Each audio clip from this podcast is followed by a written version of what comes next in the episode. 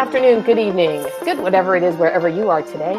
I'm Ali Amagasu, and after a brief summer break, uh, I've come back, and you're listening to the latest episode of Cloud Unfiltered with myself and my favorite and only podcast co-host, Pete Johnson. Hey, Pete. Hey, Ali, how you doing? I'm doing great. I just got back from a week in Iceland, which was really fun. Oh, how did that? That sounds awesome.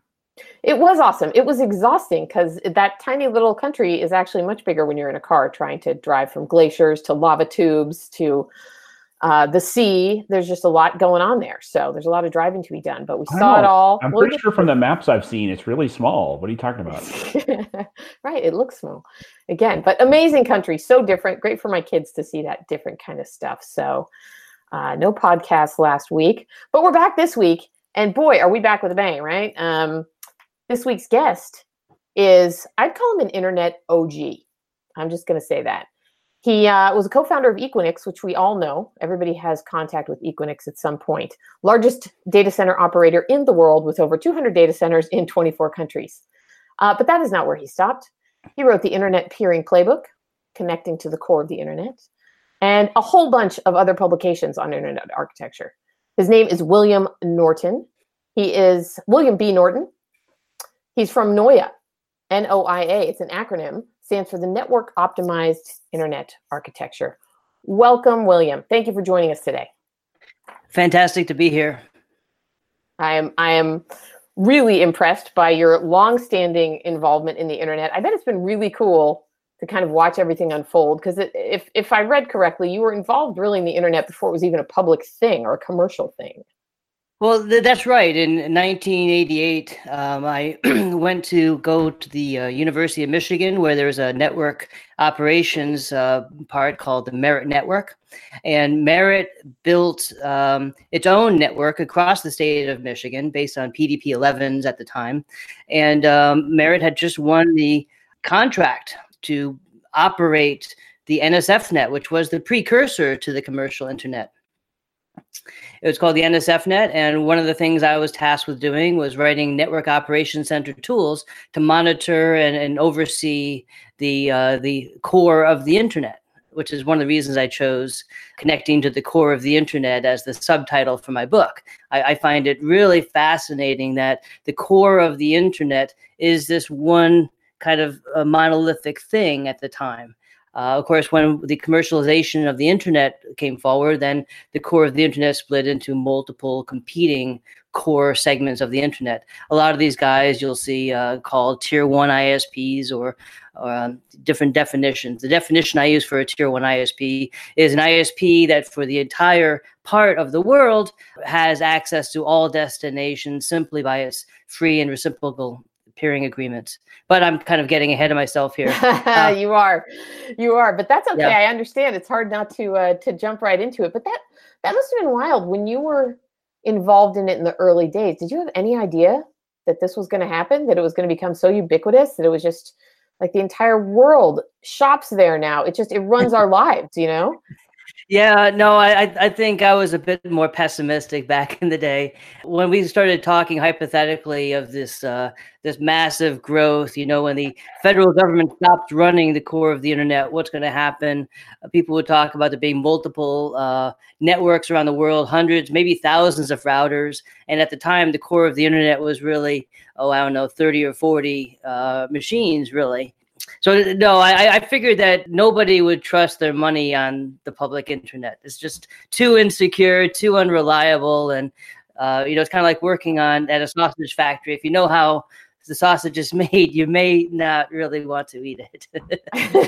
and yet here we are, all eating sausage. It's amazing how it's, it's grown. The uh, it's, it's turned into what I call in the book uh, more of a living organism, where if you press on one side, the internet molds and adjusts and adapts. It's kind of neat like that. Awesome. Well, that's really cool, and it's that must have been an amazing experience to have to watch this all grow. So the reason we invited you on today was to was to talk about Mm-hmm. And why don't you first tell our audience kind of what is NOIA? So, uh, NOIA is a company um, started out in Lithuania. Um, a, a, bunch of engineers that were using a CDN technology, a peer-to-peer CDN technology, along with a blockchain, a blockchain back end. So the idea was if you share your computer and you share your disk space as part of this CDN, you are rewarded with these NOIA coins. And if you are consuming that service and you are paying for that service using NOIA coins. So they developed an ecosystem. But one of the things they found out as part of that project was that there are some fundamental challenges with the rest of the internet, specifically the routing system. Uh, of today's internet is insufficient for many emerging applications such as this, specifically because internet routing today does not take into account the health of the network paths that are enabled. And as a result, you have routers happily forwarding traffic along degraded paths. Maybe there's some link problems or some routers that are overloaded. Doesn't matter. The router will just send that traffic along the shortest path. So one of the things that we're looking at building here with this project is a, a system that does take into account uh, the performance along the paths by constantly measuring those paths and then routing traffic through uh, various segments in order to bypass areas of network degradation. In a nutshell, that's basically what we're doing. Yeah, I think in one of the papers I read that you had written, uh, you used an analogy to Waze. That makes it really yeah. easy for me to understand as someone who isn't a network engineer or operator or any architect. Uh, but it's turning the it's treating the network like streets and and routing data like Waze does. Like uh, Waze routes us. Yeah, that, that's right. And and where does Waze get that information? But the cars that are actually traveling along those paths. So if you know yeah. that along a highway, this car hasn't been moving very fast, you can uh, deduce what the performance is like along that path, and then direct other people maybe to an exit ramp to go around and use an alternative path. That's a very good analogy. You know, one of the reasons we didn't use Waze in the white paper was, well, it was acquired by Google, and maybe some folks don't know uh, what Waze is. But yeah, I think it's a very apt analogy. Great, great. Yeah, for everybody who doesn't know, I shouldn't just have thrown that out there. Waze is an amazing little application that helps you figure out how to get from point to point in your car as quickly as possible. Not it's not always the freeway. Sometimes it's a little side road that helps you get past an accident. So uh, I'm a as a Los Angeles, greater Los Angeles resident, I'm an enthusiastic user of Waze. Couldn't live without it. So does that so everything you're explaining to me, is that what you mean by programmable internet? Yes, that's that's what we mean I see that phrase thrown around on the NOIA website, programmable internet. Yeah, the, the idea is the um, the applications really need to have a, a, certain quality of service, especially the emerging applications in the uh, Internet of Things space. Uh, a lot of the cloud applications that really depend on interacting with the cloud in real time to provide information back to the a- applications at the edge. There, there, are a whole bunch of use cases like this. Uh, and the, the, CDN one is where we kind of uh, uncovered it. Some of the problems, you know, I'll sound like a broken record, I'm sure, to a lot of folks on your podcast, but uh, a lot of the problems have to do with uh, things like route hijacks. When you uh, have a network path that goes bump in the middle of the night and there's a, a, problem, really you have no recourse as an end system connected to the internet. The internet at its core does the routing. Uh, but with the IETF emergence of the technology called segment routing. Now all of a sudden you take the the control and the global knowledge out of the core of the internet and the routers and you put it at the edge so the applications themselves can say this is a path that i want to use because i think it's going to have better performance and part of the system that we're building is doing that constant measuring of all these alternative paths, stitching segments together that are in the system in order to identify now is a time when there's a alternative path that you can use to get to your destination that bypasses that congestion and has empirically measured better performance. So now start sending your traffic that way. That's the programmable internet. Totally makes sense. Pete, questions? Yeah, I have a I have a ton. Um, so just sort of so to get the parallels in place. While while you were working on that network in Michigan in 1988, I was beginning computer science studies in the fall of that year at UC San Diego, and I remember the first time I saw Usenet was like pr- a pretty mind blowing experience back then when you it felt like you had the sum of human knowledge at your fingertips if if I only knew what was going to happen with things like Wikipedia and Google searching and, and things like that. But um, I, I, can relate. I can relate given that experience and given sort of how text mode it is, like when HTTP came and hypertext and all that kind of stuff, made it made it so much different. Um, the the two comparisons I, I want to try to make, and and I know they're not perfect, and I want you to sort of poke some holes in this. Um, w- when you talked about that the the company originally was was doing like a peer to peer CDN, that made me think of like the Human Genome Genome Project, where you used to be able to like if you were leaving your PC on overnight, right, you could sign up and let the Human Genome Project use your spare CPU bandwidth overnight to make some calculations to things. And then the other one that makes me think of is like the difference between Wi-Fi 5 and Wi-Fi 6 because I remember back in in like college networking days where we would actually have discussions about like ethernet versus token ring and and things like that. Like when you when you learn the the low level of how ethernet works it's kind of a miracle with all the collisions that go on that it actually like runs most networking in the world right? And and one of the things that wi-fi 6 tries to do is is try to fix that to remove all the different collisions that happen there. So how how close am i with that combination of of prior uh, attempts at making making use of spare bandwidth and making you making making sense out of making sense out of where previously there wasn't quite as much sense?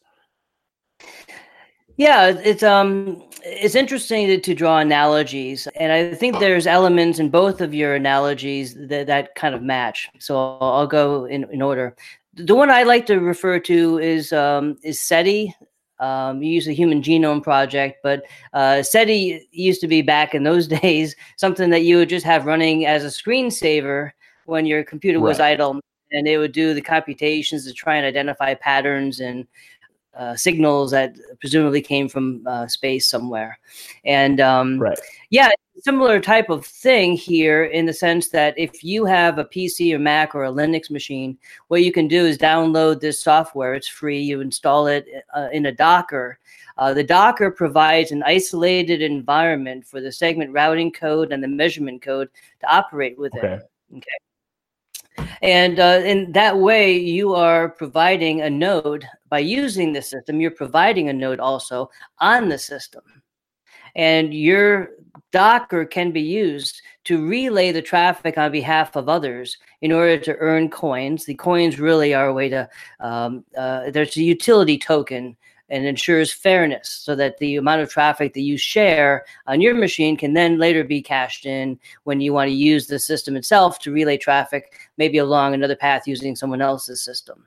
So you you have a way of sharing something that you have that you've already paid for, which is the, the bandwidth on your, your home home network or uh, in a data center somewhere. Um, so the sharing is the same, and the, the difference is the cryptocurrency back end is what's using to ensure the fairness. Um, and in terms of improving performance, uh, again, the, the, the secret sauce here is really the the measurement uh, what happens is each one of these segment routers that's running inside of a Docker has a process that will basically broadcast out to its group of about 100 nodes. Okay, so 100 nodes will all learn about each other's existence, will learn what the one way latency is. Uh, for the traffic that it sends. So basically, it sends out a, a, a broadcast to, uh, again, let's say a, 100 nodes in a group. Each of those nodes in the group will receive that traffic and measure the one way latency of that measurement, but also the payload of that packet includes a list of everybody else and the state, the one way latency of traffic that other people send to that person.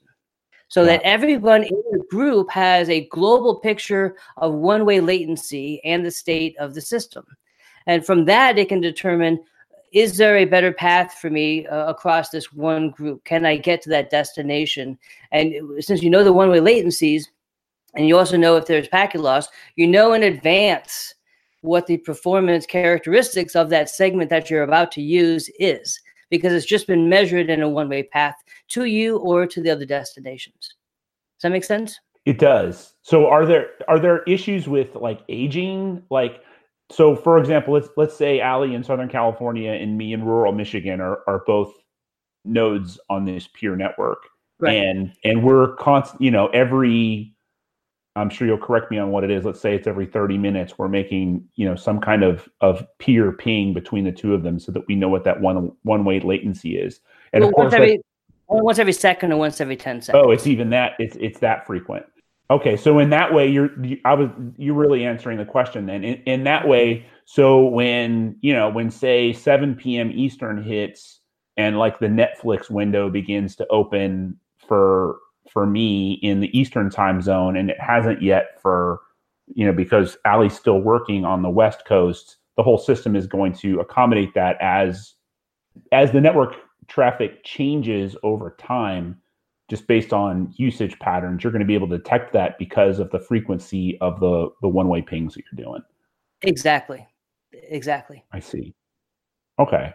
And so in in this sense, do you get is the cryptocurrency do you get rewarded based on how long you're on the system or are you rewarded based on how how relevant that information is? I mean again using this analogy between Ali and I because she lives in a more populated area than I do, you could argue that her her pings are more valuable than mine. Right. I might get a it, lot more traffic, right? Yeah, because it it affects a lot more people. Is it so does the algorithm go into that level of detail or I'm not sure I understand the question, but maybe I can explain the, the, the process a little bit and it might become okay. a little bit clearer. So with all these these uh, these pings and all these measurements, you will be able to detect that there appears to be some sluggishness, some congestion, some packet loss, or what have you, going towards um, Ali's home in Southern California.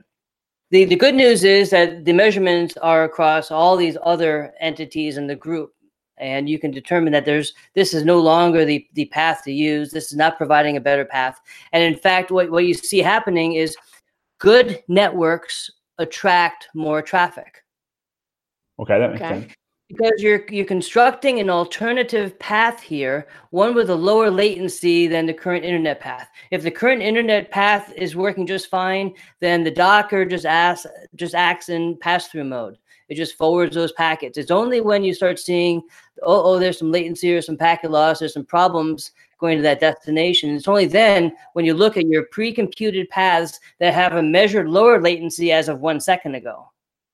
Mm. I think what Pete's asking, though, correct me if I'm wrong, is say Pete's a user or a member, yeah. and I am as well, and we're both going to earn credit for our participation. Would I earn more credit because I live in a populated area and more people might be redirecting their data through my node versus his mm-hmm. node is kind of remote? Yeah. And is, so and we don't have any control, right, over whether people use our node or not. It's simply we put it op- open, right? We make it open, people can use it. Would I be earning more Bitcoin or more credit than he would because he's remote and he likely fewer people would need to pass through his his his node. I think that's right. And the reason is that the lower latency paths are the ones that will be selected to be used as an alternative to the public internet. And if you're up in the sticks like like Pete is, um, there's probably not a whole lot of traffic on the way to somewhere of interest going through Traverse City it's it's unlikely. So he will probably end up earning less money for relaying the traffic for others, but you also earn money simply by running the code and being part of the network. Uh, remember these measurements Got I'm it. talking about? They're all very small. They're all one packet type of measurements. At least the, the ones that are doing the, the the timing, they're single packet measures. So as long as those can get through, then you are in fact getting some traffic. You will earn some some coin for just participation, but uh, you really make the money or the, the coin rather when you're passing traffic on the behalf of others. So in that way, it so for example, when I lived in Southern California before I made my move to upstate Michigan, I was as avid a Waze user as Ali was. But now that I live in a more rural area, I find that it is not only is it not as useful, it's sometimes incorrect because the data points that it's collecting are so sparse that right. the extrapolations it's making off of those sparse uh, data collections even makes things worse for me. So I would imagine that in that case, for me, it, it's unless I'm unless I'm pulling data uh, across country and happen to go across someone else's path, it's not going to be as useful for someone in a less congested area where you know congestion doesn't necessarily mean population but but has a lot more to do with how the internet pipes are, are in your area than someone who's in a more congested area well, uh, what I'm finding empirically now is that it really depends on where the problem is occurring.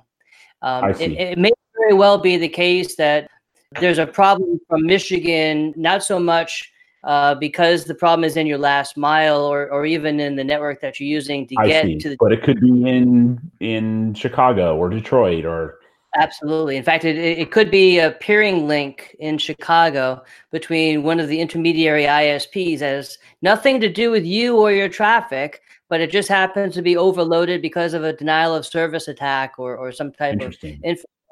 We can measure that and we can detect it and we can reroute maybe to a different peering point. Maybe instead of Chicago, you can reach the destination empirically again, because all these people that are customers of all these ISPs around the world are all sharing their systems and making those paths available, making those segments between right, them. Right. So now we have a much broader canvas of uh, of links of transport that we can choose from to construct an alternative. Today, you really just have to wait until the internet problem goes away and comes back. Right?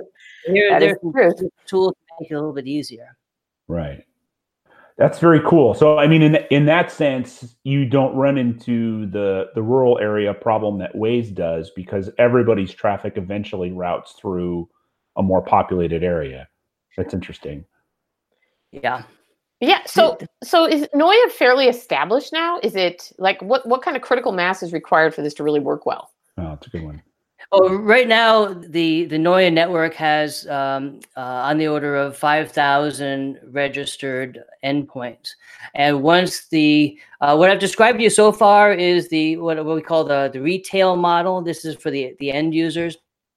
The same technology is available in the enterprise model, except the difference is instead of yours and, and Ali's home PCs being used, there are companies that would run professionally operated routers in highly dense co-location centers, probably the Equinix facilities, uh, CoreSite facilities, and so forth, basically around the world. And since these locations have all of the major ISPs, uh, that operator can buy transit from all these major ISPs within that co-location center. Especially the, the dense locations, you can reach 80% of the market within 25 milliseconds. We believe that makes these particular deployments highly desirable as they provide the lowest latency path. Those guys will end up being preferred to be used, and therefore they will garner the coin because of their locality, because of the low latency segments that they're providing into the system. This is a system that professional operators would need to get compensated for, and that kind of ties everything together for this whole uh, NOIA system with the thing that we call the DITEX, the Distributed Internet Transit Exchange. This is basically a list of all of the segments available around the world and their real-time performance measurements their lat long pair, what ISP they're on, and whether there's a premium associated with that coin uh, I'm sorry, with, with that segment. Uh, in some segments, again, if you're a professional operator, you're not doing this because you want to share your capacity with others and make use of it yourself. You're doing this because you want to make some money. You're doing this because the professional deployment, the professional routers, uh, all that costs a fair chunk of money. Uh, but the good news is when you know the network goes bump in the middle of the night, you don't have an alternative except now you do. And during those times when things are broken, people are willing to pay a little bit more money to get around those areas of congestion and bring their company or their home system back online the best that's possible. So that's when it gets real, is when we've got enterprises lending or getting their data centers involved, right? Then you're really, I would imagine, moving moving network packets much more quickly, right? The the efficiency of these alternative paths, I think, goes up quite a bit. Uh, if you think about the network path and the retail model, things have to be kind of bad in order for path up through Traverse City to be the preferred way to reach some place in, say, New York. Right. Because that's going to be a long path to get up there and a long path to get back. It's still, it might be a valuable segment at some point or for some users, but it's not going to attract the most traffic. The most traffic will be attracted to the best performing network segments across the internet. Those guys will have the segment router spinning really fast and they'll be relaying the traffic for a lot of folks and generating a lot of coin as a side effect.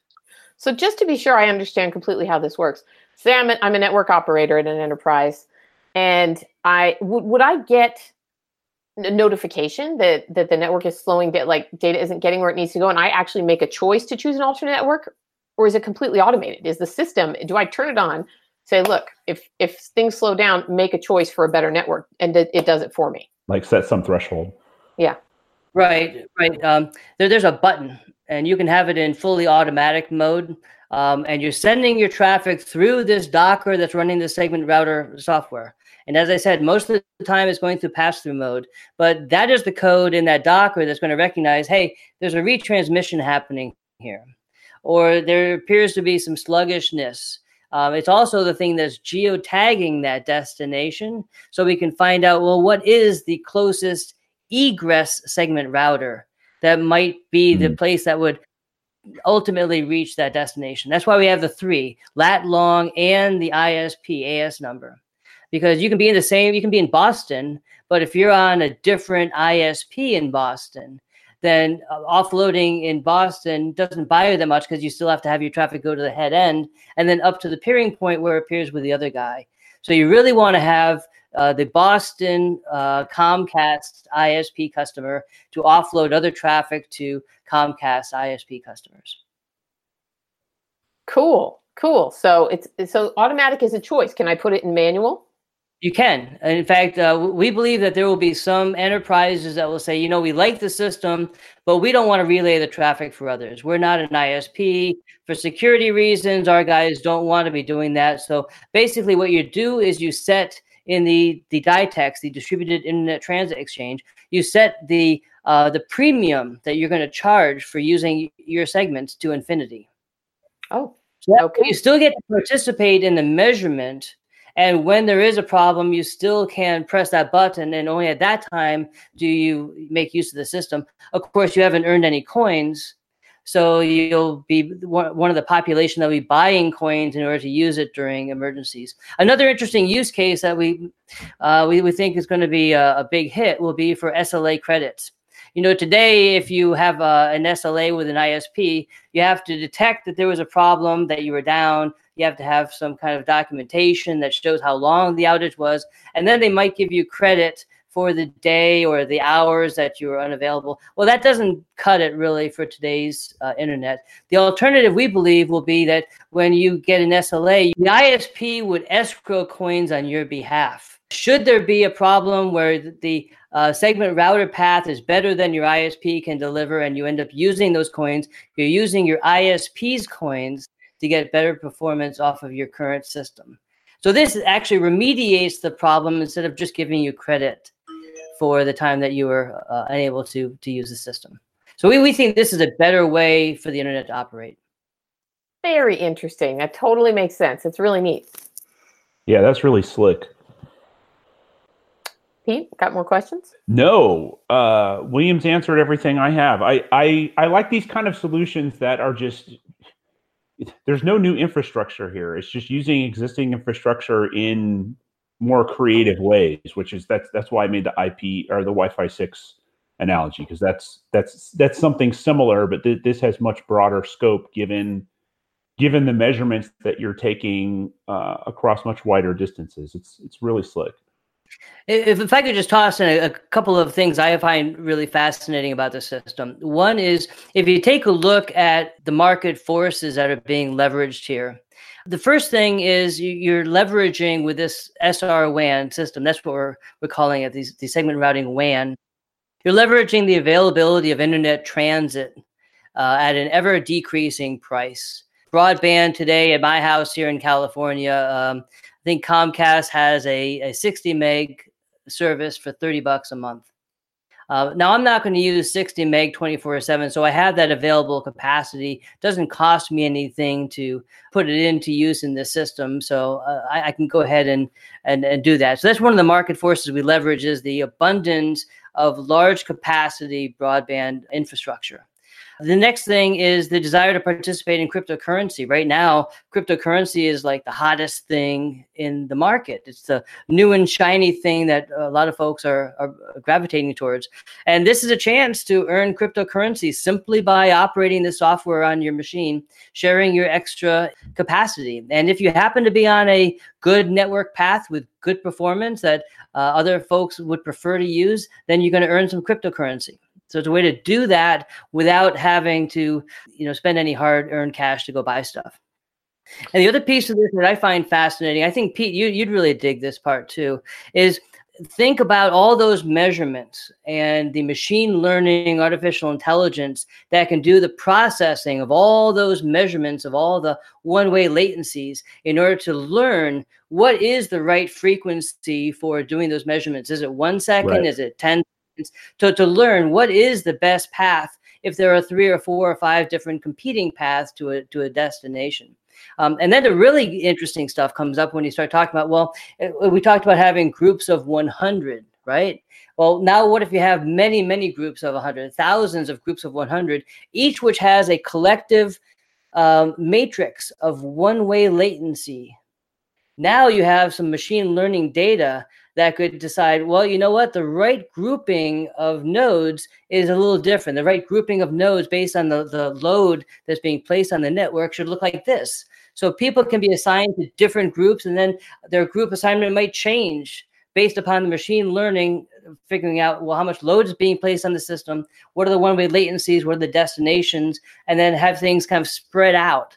So not only does it reinforce that better networks get more traffic, but it also reinforced that we can spread the load over all of the internet transit providers collectively in order to maximize the efficiency of the system.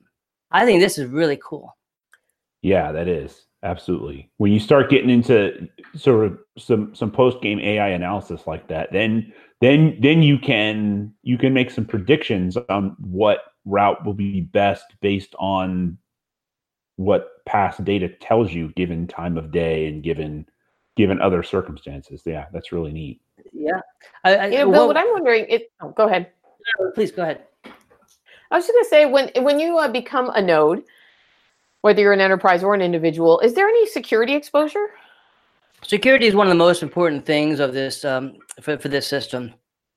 We, we believe that um, a system such as this is being operated for the, the public good and needs to be open source software. In particular, this software needs to be open source. It's being downloaded into the Dockers of people's PCs and Linux machines. So we've committed to make that software uh, open source and, and, and, publicly available so you can see what's being run in, inside. We also expect that the open source nature of things will enable us to build a platform of other developers so there'll be a lot of eyes looking at the software and the solution. But yeah, make no mistake about it. This is something that is tied on to your your PC, your Mac, or your Linux machine. So it, it's a it's a secure, security concern, and we take that very seriously. That's neat. I didn't okay. I didn't realize there was an open source component to this. So uh, cool. If people want to get involved with that, what's the what would the URL be for that?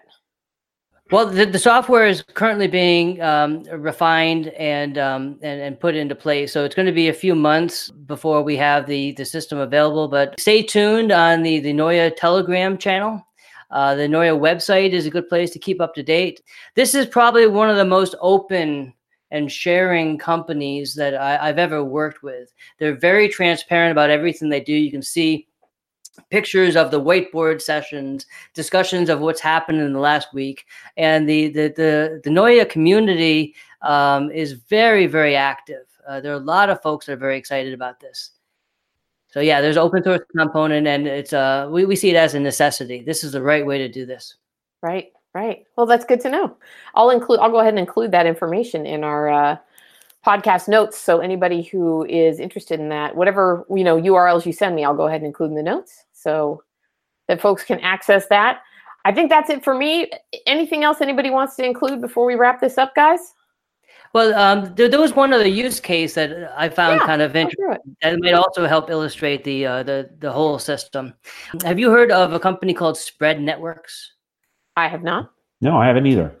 Well, it's a, uh, a network operator that connects, uh, among other places, uh, Chicago's financial district to the New York financial district.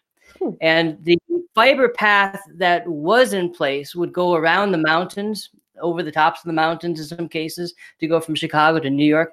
Uh, well, because of all the financial automated trading systems, the program trading systems, there was a market for having a lower latency path between Chicago and New York.